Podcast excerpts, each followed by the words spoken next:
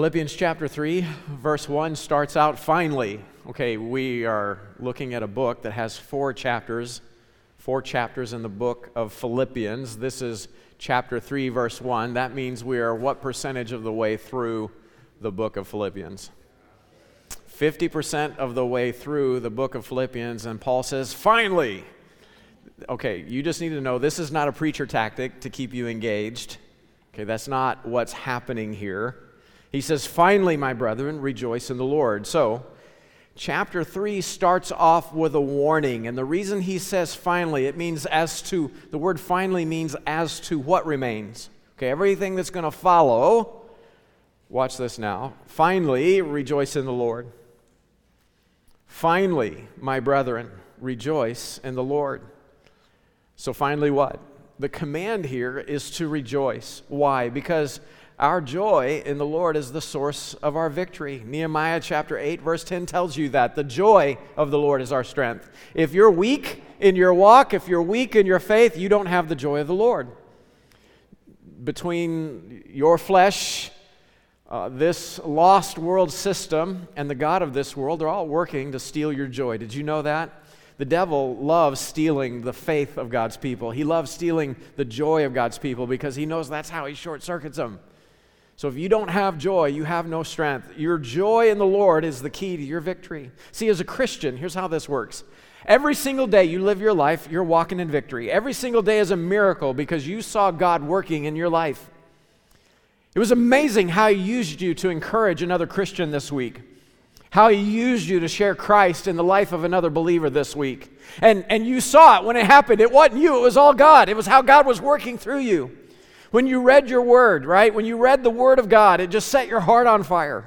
Why? Because God was revealing himself to you and it was blowing your mind. God isn't hidden to you. He's your father, he's your friend. And as you spent time with him in his word and in prayer every day, he was just revealing himself to you face to face in his word. You have something with God that no earthly power can take away. Every, every day, your life is unfolding, it's playing out exactly as God planned. You're an overcomer in your life. And you are now overcome in this life with joy. You've got joy this week because of what God's doing, because of who He made you, because what He's doing in your life. Am I describing you this morning?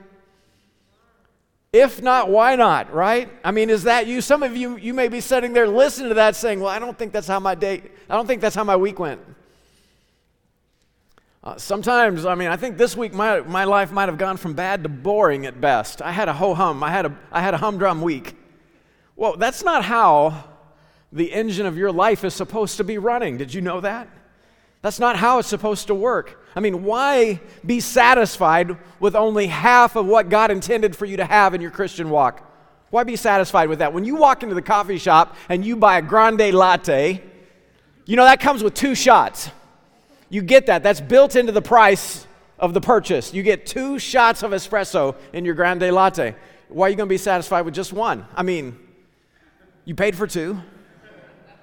Why would you why would you do that? When you order a cheeseburger at Five Guys and you say I want a side of fries and they bring you that they call your number and you go up and you pick up that sack of goodness, joy and love. You pick that up and then you look in and there's three soggy fries are you content with that? I mean, you paid for fries, but you got three soggy ones? Come on.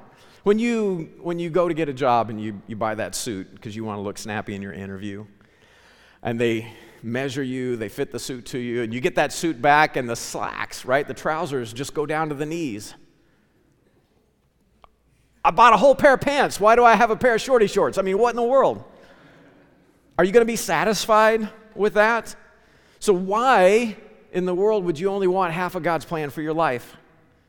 It's like you walk up, you walk up to the gospel kiosk and you say, I'll take the salvation special, but hold the joy of the Lord, please. I don't want that. I'll have heaven for dessert, but in the meantime, I'll take a big heaping dish of hell on earth. I want to be really miserable for as long as I can. No, that's not God's plan for your life. You're a child of God. You're supposed to have joy. You're meant to live a life of unspeakable, indescribable joy. Do you have it? Do you know that you have it in your life? See, we need to be put in remembrance of this, and that's not grievous, it's safe for us. To write the same things to you, to me indeed, is not grievous, but for you, it is safe. Joy is part of our relationship with the Lord. As a matter of fact, with, when you believe on the gospel of the Lord Jesus Christ, the Spirit of God indwells your life. And then now the fruit of the Spirit, Galatians 5:22, is love, joy, peace, long. I mean, joy is a part of who you are in your relationship with God. It's what you have in your relationship with God. It's the fruit of the Spirit. 1 Peter chapter 1, verse 6 says, wherein we greatly rejoice, though now for a season, if it need be, ye are in heaviness through manifold temptations. Yeah, you're facing a lot of different temptations, a lot of different ways, a lot of different kinds, and yet you've got joy.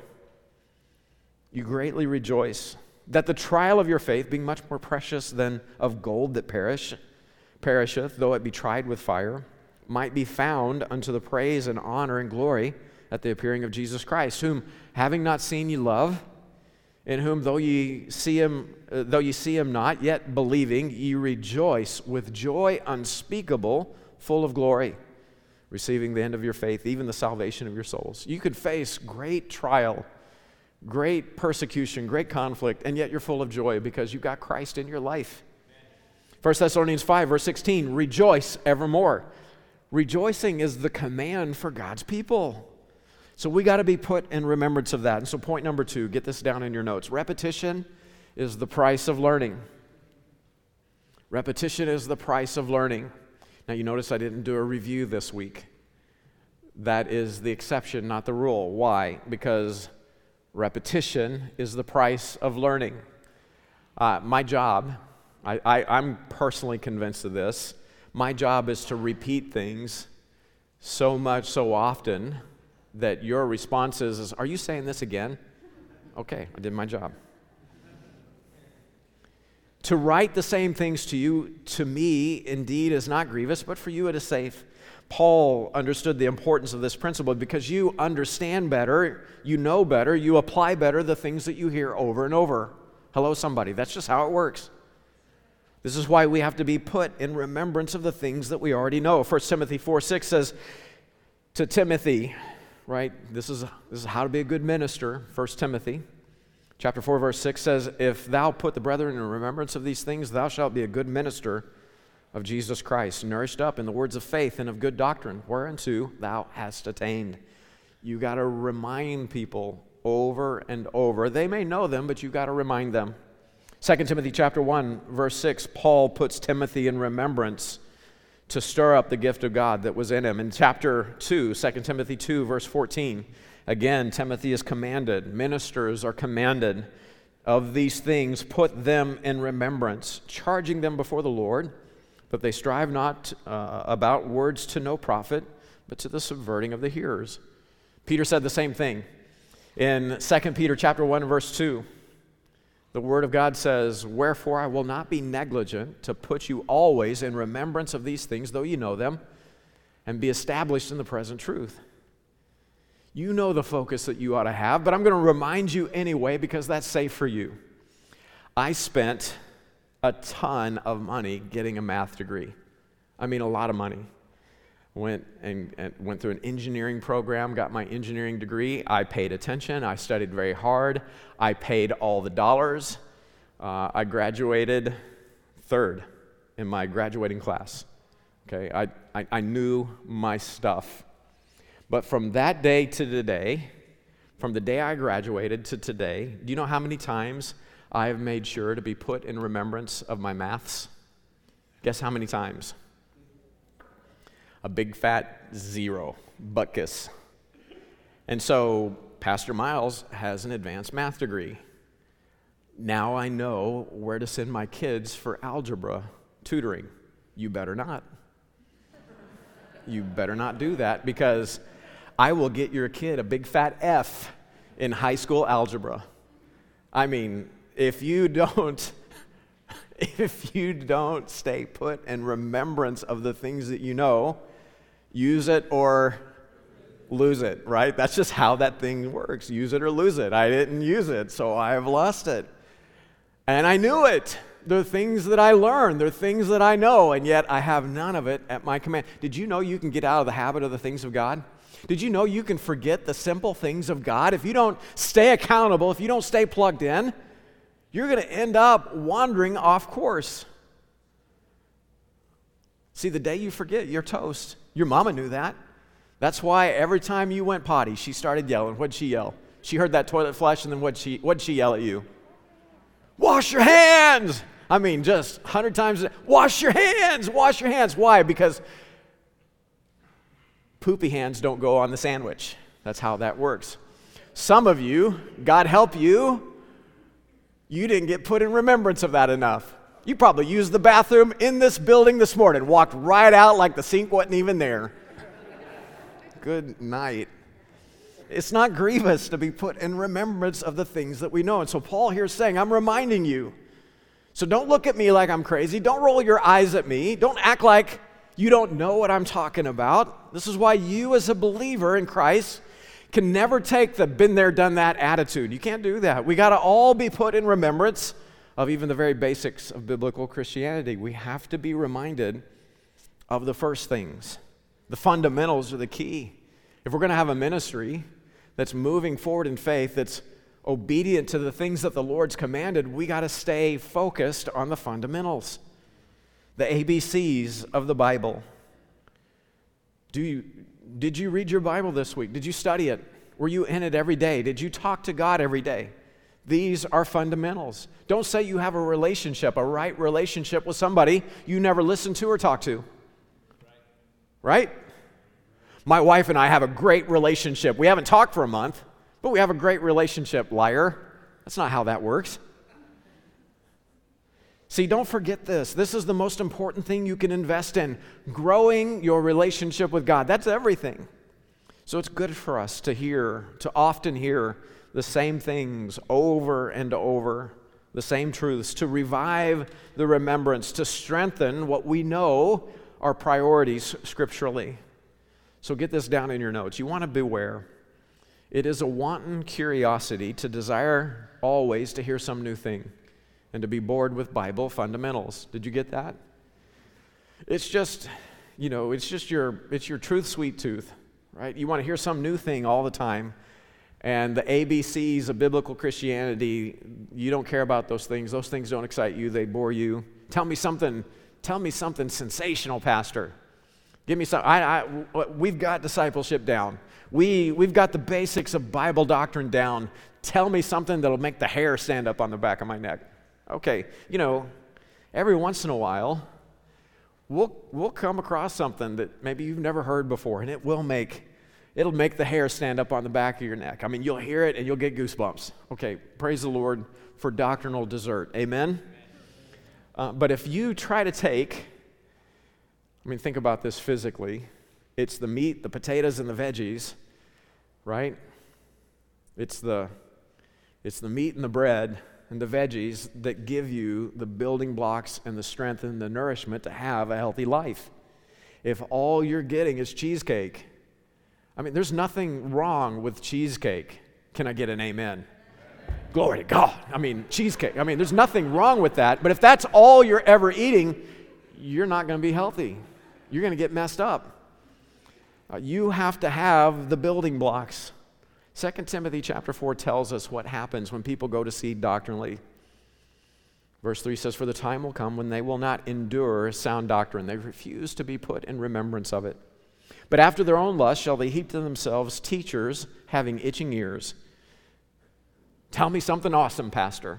I mean, if you're a good pastor, forget that sandbox stuff. Let's get into the deep things of God's word. And they shall turn away their ears from the truth and shall be turned unto fables. And so what ends up happening is, is the ABCs, Jesus loves me, the ABCs of, of, of good Bible doctrine. Nobody cares about that. It's all about, you know, I know what the Bible says, but I think my real mission now is to make sure everybody knows that masks don't work and with vaccines, in conjunction with vaccines, this is the gateway to the mark of the beast. What? That's your mission now, huh? I know what the Bible says, but I heard that you can achieve your life goals by just envisioning them on the screen of your mind every day while you chant encouragements to yourself. I'm a good person. And gosh darn it, people like me. I mean, you just, and don't act like that's crazy because you know there are Christians who read and they, I mean, they read their weekly horoscopes and they take them, they live their lives by a horoscope. Are you kidding me? We have a more sure word of prophecy that we would do well to take heed unto. Come on. See, we got to hold each other accountable to basic doctrine. We got to hold each other accountable to the Bible's truth. That's your next two blanks. That's why Hebrews chapter 10 tells us Right? I mean, man, praise the Lord. We're not going to forsake the assembling of ourselves together. We're not going to do that. That's why, whenever the quarantine was put in place, we doubled down online. But how many know that can't work indefinitely? A live stream can't hold you accountable. So we got Zoom, right? We got Zoom. But you know, we, we, we recognize people end up disconnecting on some level. You've got to come together right? We need to come together in order to what? Provoke one another unto love and good works, not forsaking the assembling of ourselves together as the manner of some is, but exhorting one another, so much the more as you see the day approaching. Christ's return is soon. And we need to encourage one another. We need to be together. Now, you know, we can assemble online. Uh, praise the Lord for the internet. You know, if there's a bad ice storm, we've had ice storms in Kansas City in the past that have shut down the church for two or three weeks, right? We've had those kind of things. Now we live in a day and age where we can still get together, we can still assemble and praise the Lord for that. Uh, that's how the Renaults are assembling with us right now. We're sending a team, right?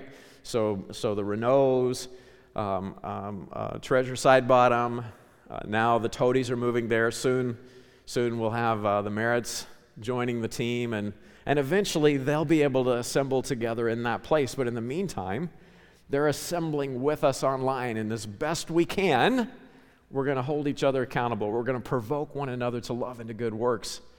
But at the end of the day, you need a hug. You need somebody lovingly to tell you, stop with stupid and let's follow the things of God. Don't we all need that from time to time? I know I need that. You need that. There are things that we have to remind each other of, that we need to get eyeball to eyeball and speak the truth in love. So here's one. Look at verse 2. Paul wants to remind us of the dangers. There are dangers to the joyful Christian life. You know, the enemy, his goal is to steal, to kill, and destroy. He'll steal your joy if he can. And so he says, don't let the dogs have it. Point number three beware the opposition. Opposition is your next blank. Beware of dogs. Beware of evil workers, beware of the concision. Beware means keep your eye on the dog, watch them. Now, you know I'm generally pro dog, and I'm anti cat as a rule. But uh, there is a negative side to dogs that we need to watch and we need to look at this morning. And so here's what you need to watch. Have you ever noticed what a dog's into? It's amazing to me how much the Bible says about dogs, and it's not good, right? A lot of it's really gross. Number one, so canine, the, biblical canine theology 101. We can, we'll start a Bible school class here this morning, Brandon. Maybe we can think about that. Number one, dogs are greedy. Isaiah 56. Greedy dogs. That's what the Bible says about them. Dogs are seen as greedy. You ever watch how dogs behave in a group? They're gobbling down their food while they're coveting yours right? I mean, whatever's whatever's in the next dish over, that's mine. And so they'll you you, you have you seen the videos of dogs in dishes? There's like dishes in a circle, and the dogs are just eating in circles because every dog is trying to get everything, and they'll just keep going round and round. What's mine is mine, and what's yours is mine. That's the dog. That's the dog motto. I can feed my dog, right? Earl's the worst. I mean, he's awesome, but he's the worst. Okay, so Earl he can have a full belly, and then if I sat down to eat, he's right there. Like, why you gotta be such a hog, Miles? Why you're gonna eat all of that? You pig, you know, you could give me some. And you'll hear him crying and lamenting over my greediness. I'm like, man, I fed you first, you jerk. And yet it's not enough. What's mine is mine, and what's yours is mine. Dogs, according to the Bible, are unworthy. Uh, according to Matthew 15, dogs are not worthy of the master's best. The term dog in Scripture is used to describe someone who is filthy or spiritually impure. That's why the Jewish people referred to the Gentile nations, the Gentile peoples, as dogs, and it wasn't a compliment. It's because they were not pure unto the Lord, they weren't pure before the Lord. Number three, according to Luke chapter 16, dogs are nasty. Nasty is your next blank. And you know, God, you know dogs are nasty. Luke 16, dogs are pus lickers pus licking dogs. Have you ever licked pus? Mmm, delicious. No, it's gross. You don't lick pus. Dogs are so gross that according to Proverbs, they eat their own barf. Look at Proverbs 26 11. As a dog returneth to his vomit, so a fool returneth to his folly. And no wonder, okay, because you know the best part of a dog's day is when a dog gets to know another dog, what does he do? Let the whole church say yuck nasty. I mean, who lives like that? Why does a dog live like that? Well, here's the bottom line for a dog, their focus is on their flesh. Did you get that? For a dog, the focus is on their flesh. Dogs enjoy nasty things, and they're only looking out for number one. You say, but dog's man's best friend. Yeah, that's because you feed them. Their focus is on their own flesh. Look down in verse 18. For many walk, of whom I have told you often, and now tell you, even weeping, that they are the enemies of the cross of Christ, whose end is destruction, whose God is their belly, whose glory is in their shame, who mind earthly things. They're not about the finished work and the sacrifice of Christ. Dogs encompass Christ at Calvary, Psalm 22 16. No, their God is their belly. Their glory is in their nastiness, in their shame. They mind earthly things. Yeah, dog's man's best friend because you pet him, you scratch him where he likes it, you rub his belly, and you're the one that feeds him. And all of it's a focus on the flesh. Dogs are carnal. The, the dog motto is live for the now, dude, right? That's the motto of a dog. But there are others whose focus on the flesh manifests in a little different way. You know, dogs can also be great sources of opposition that's why the verse goes on Beware evil workers. Dogs guard their territory, don't they? I mean, the mailman shows up, they flip out, uh, which is just aggravating to me. Okay, so Earl's a screamer. I, I, sometimes I could just throttle him. I, I don't.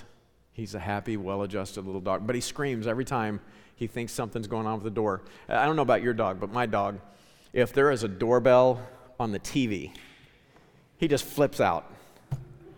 And my older dog, Maggie, she, he's trained her now.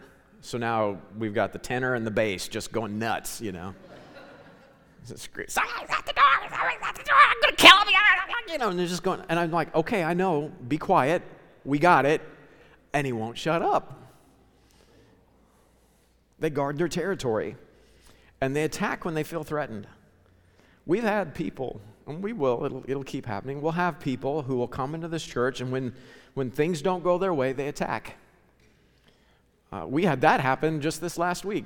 Guy wanted to bring in um, some kind of a hunting knife into the church, and whenever security said, "Hey, you can't bring that in here," instead of saying reasonably, "Well, here, let me go lock that up in my car," he's provoking our security team.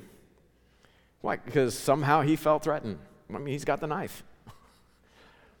By the way, Missouri law you don't get to bring weapons to church. This is not actually public property. We, we get that, right? This is our house. This is private property, the private property of Midtown Baptist Temple. And the way the law reads is you can't bring, uh, you, you know, Kansas City is a carry town. You can carry in Kansas City, but the law says you can't carry it into a church. So if you just have to carry, you're going to coordinate that with the security team. Deal? That, is that reasonable? I think that's reasonable. I think that's reasonable. In other words, we want to know you're not the person that if something, if it gets, if, if it goes down at 40th and Walnut, I don't want you to shoot me, you know, because you Barney Fifed it. That's not going to work, okay? That's, we just got to know you're not Barney Fife. Okay, so that's just how that, I think that's reasonable. I think it's a well written law. Uh, so he doesn't get what he wants, and, and now he's at war. Why? Because there are evil workers. These are the kind of people that will try to join your Bible study so they can undermine the Bible or biblical principles or Bible doctrine to justify that you need to submit to their agenda.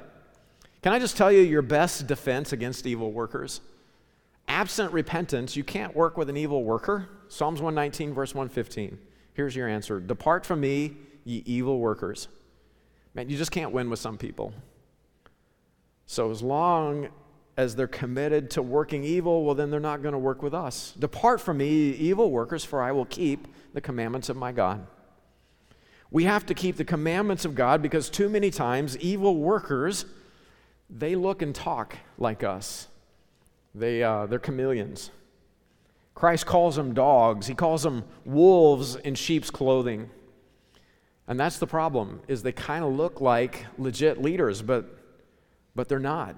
2 Corinthians 11, verse 13 through 15, describe them as false, prophet, uh, false apostles, evil workers, transforming themselves into the apostles of Christ. And it's no wonder. Verse 14 says, And no marvel, for Satan himself is transformed into an angel of light. Therefore, it is no great thing if his ministers also be transformed as the ministers of righteousness, whose end shall be according to their works. Uh, there's, a, there's a satanic component to their ability to undermine the people, the church, the work, the doctrine of God. Uh, they've, they've got help. You read about their objectives and their goals in 2 Timothy chapter 3. Just listen to this. In the last days, this know also that in the last days perilous times sh- shall come.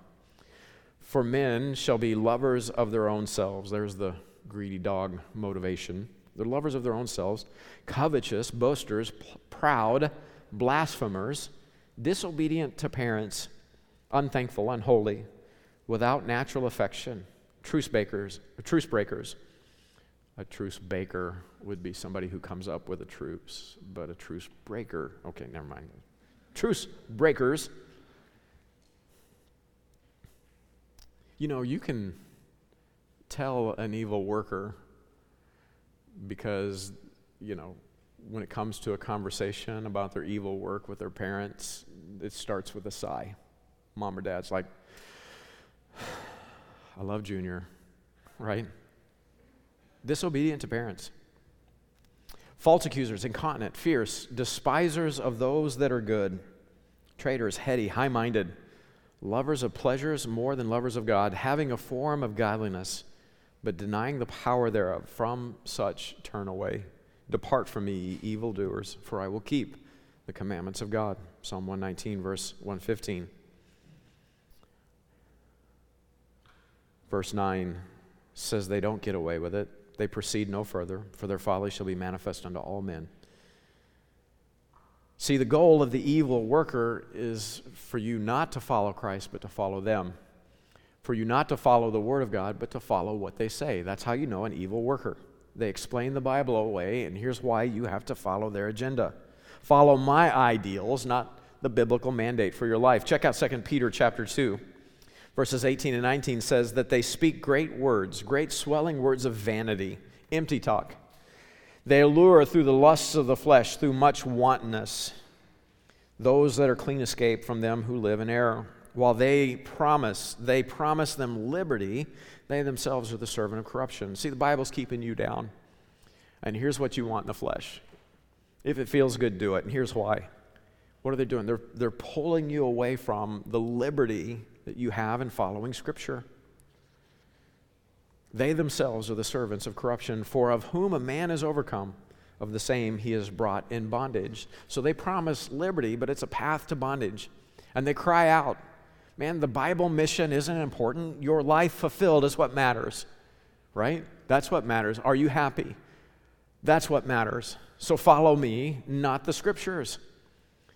And watch out when people are talking to you that way, when you're following anything else but Christ and the mission that He has for your life, when you're walking in other options apart from the biblical mandate, you're headed for bondage. Man, there's freedom in being Christ's bondservant. Dogs come in a third form, a third flavor. It says, Beware of the concision. Beware of the concision. The concision, these are mutilators, right? They were the Judaizers. You say, what does that mean? What were they mutilating? Well, this will be uncomfortable, but here we go. Acts chapter 15 tells you what this is. Verse 1 Certain men, which came down from Judea, taught the brethren and said, Except ye be circumcised after the manner of Moses, ye cannot be saved. So, Gentile dudes want to believe on the Lord Jesus Christ, be followers of the way. You got to be circumcised. Does everybody know what circumcision is? Um, this is the removal of the foreskin of the male member. Let the whole church say, oh. Okay, so what does that do for the ladies? I mean, how are the, how are the ladies going to be saved? Except they be circumcised. I mean, come on, this is crazy. And yet that's what they're saying. Watch this now, verse 2. When therefore Paul and Barnabas had no small dissension and disputation with them, these guys' foreskins will not be put on your chopping block. They determined that Paul and Barnabas and certain other of them should go up to Jerusalem unto the apostles and elders about this question. And being brought on their way by the church, they passed through Phoenicia and Samaria, declaring the conversion of the Gentiles. They're getting saved by grace through faith, not through foreskin removal. They cause great joy unto all the brethren.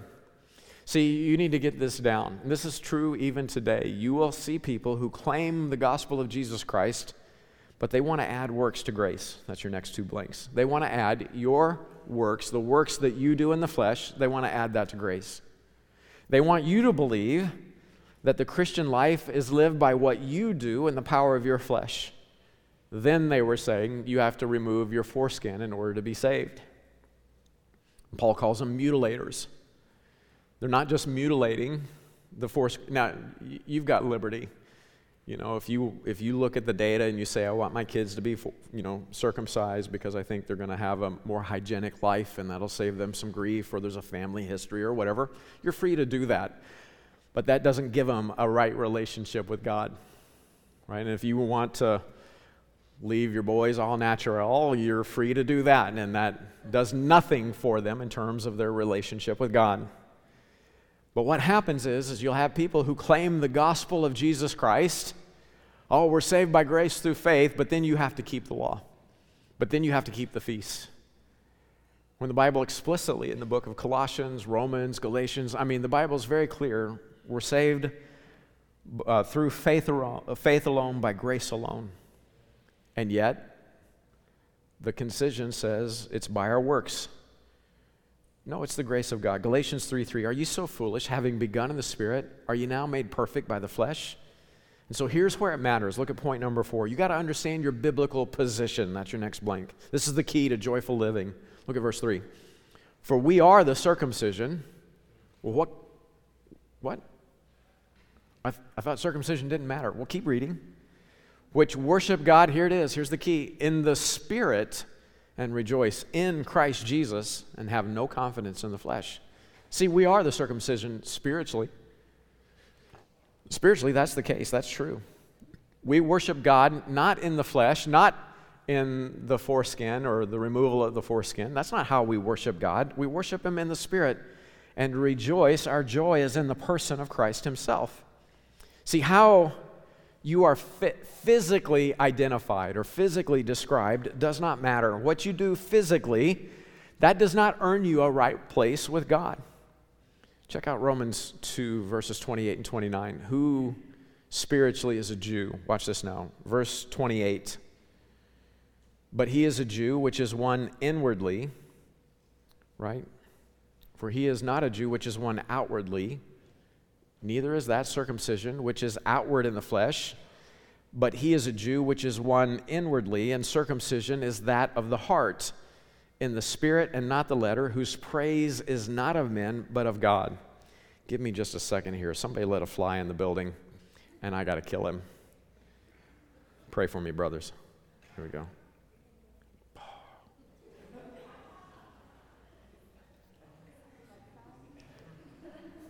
Beelzebub sent this guy in. Just land. Just land. I, I dare you. Land. Okay, he got scared. I don't see him now. Yeah, that's right. You didn't want any of this. Okay. Look at Colossians 2, verse 1. How are we circumcised? How are we the circumcision? In whom also ye are circumcised with the circumcision made without hands, in putting off the body of the sins of the flesh by the circumcision of Christ. Okay, how's that work? When you believe on the gospel of Jesus Christ, when you believed on the Word of God, you became spiritually circumcised. How? Well, you got operated on by the Word of God. It's called the operation of God made without hands. The scalpel is the Word of God, the gospel of Christ. When it was, when you believed on it, once that got access to your heart, it cut you away from yourself. Hebrews 4:12 tells you that the Word of God is alive. The Word of God is quick. It's like whenever you bite your nails too much and you get down in the quick of the nail, the nail bed. That's the part that's alive, right? That's that word quick. The Word of God is alive and powerful and sharper than any two edged sword, piercing even to the dividing asunder of soul and spirit and of the joints and marrow, and is a discerner of the thoughts and intents of the heart. That's amazing. The Word of God has the ability to take the spiritual part of you and cut it away from the physical, the fleshly part of you. And you have now been circumcised, cut away. Your flesh has been removed from you. You now have a dual nature, and you read about that in Romans chapter 7. There's the old man and the new man. And you're put off the desires of the old man, the, the, the, desires and the deeds of the flesh, and to walk in the new man. Walk in the Word of God, in the person of God, in the Spirit of God. And you can do that because you're no longer tied to your flesh. And now you're the literal fulfillment of John chapter 4, verse 23. You are a, now a true worshiper the hour now cometh and now is when true worshippers shall worship the Father in spirit and in truth, for the Father seeketh such to worship him. God is a spirit, and they that worship him must worship him in spirit and in truth. See, nothing you do in the flesh, you can do nothing in the flesh that, that makes it so that you can connect to God. Just doesn't work. Can't do it. Not circumcision. It's not how you cut your hair or don't cut your hair. It's not how you cut your clothes, right? The length of your skirt. It's not how you look. It's not by the things that you do or don't do for the cause of Christ. It's all based on what Christ has done for you, what Christ has done in you. So we are the circumcision spiritually. Watch this. We are the circumcision which worship God in spirit and rejoice in Christ Jesus. Watch this now. And have no confidence in the flesh. So we have no confidence physically. Where we're the circumcision spiritually, the inverse of that is we have no confidence physically, no confidence in the flesh. And this week was just a setup for next week. We're going to look at verses 4 through 8, and this is where it'll get super uncomfortable. Uh, but let's review it. Can I give you some homework? And you prepare yourself for next week. Uh, what we're going to see in verses 4 through 8 is contrary to everything that the world is telling us we must view in terms of the flesh right now. There's a lot of conflict in America over pointing us to view who we are in the flesh. And without Christ, that's all people have. But look at Paul's perspective. Okay, he's part of God's chosen people a peculiar people. He is a literal physical descendant of Father Abraham. And look what he says about who he is in the flesh. Verse 4 Though I might also have confidence, we have no confidence in the flesh, but if anybody can have confidence in the flesh, Paul says I could. Though I might also have confidence in the flesh, if any other man thinketh that he have wherever he might trust in the flesh, I more. You see what he's saying? I mean, if anybody's going to be impressed with who they are physically, it's me. Watch this now. I, I, man, I check every box, he says. Verse 5 circumcised the eighth day of the stock of Israel, of the tribe of Benjamin, and Hebrew of the Hebrews, as touching the law Pharisee. Paul had the best pop, I mean, the absolute highest credentials, the best possible reputation as a rabbi. In birth, in training, he surpasses everyone. Let me give you a cross reference. We'll look at this next week. Galatians 1, verses 11 through 14. You see his credentials. What about his heart for the things of God? Verse 6 says, concerning zeal, persecuting the church, touching the righteousness which is in the law, blameless.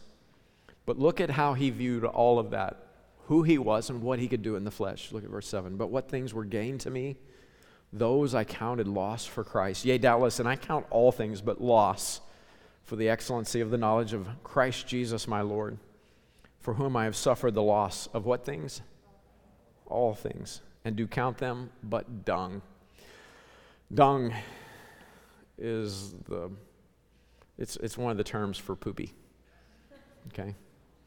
So who I am in the flesh, poop.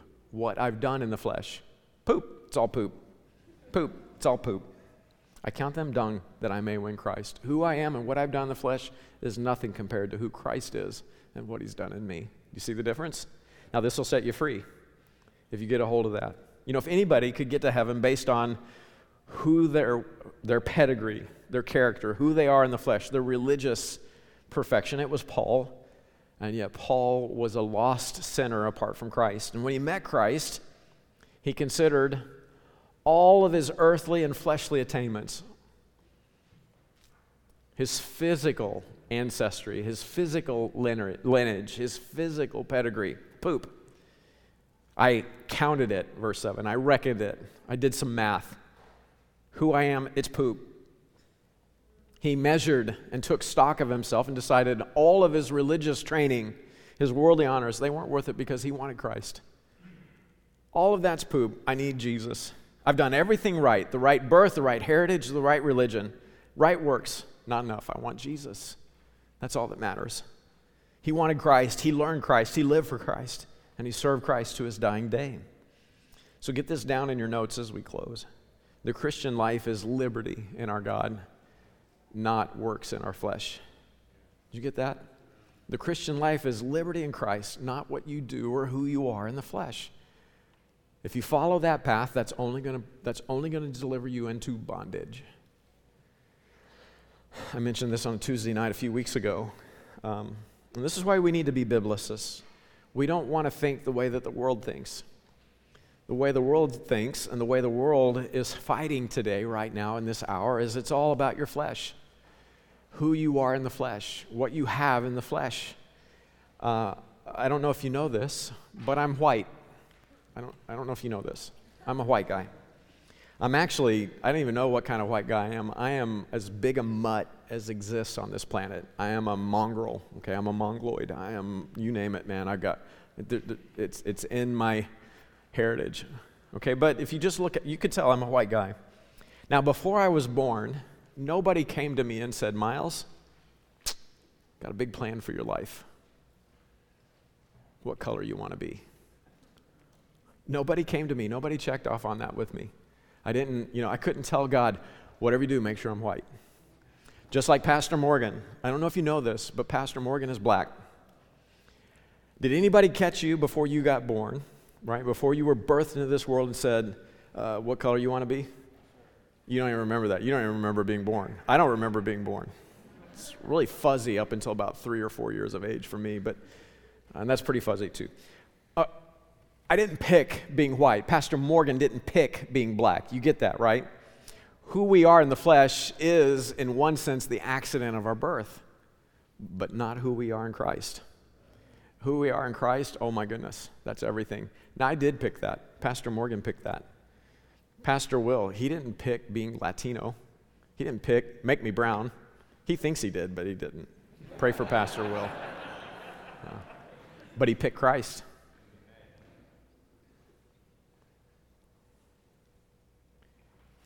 My scripture, right, the Word of God, God's Word says, we know no man after the flesh. But oh man, to know one another in the person of Christ, that's everything. That makes us family.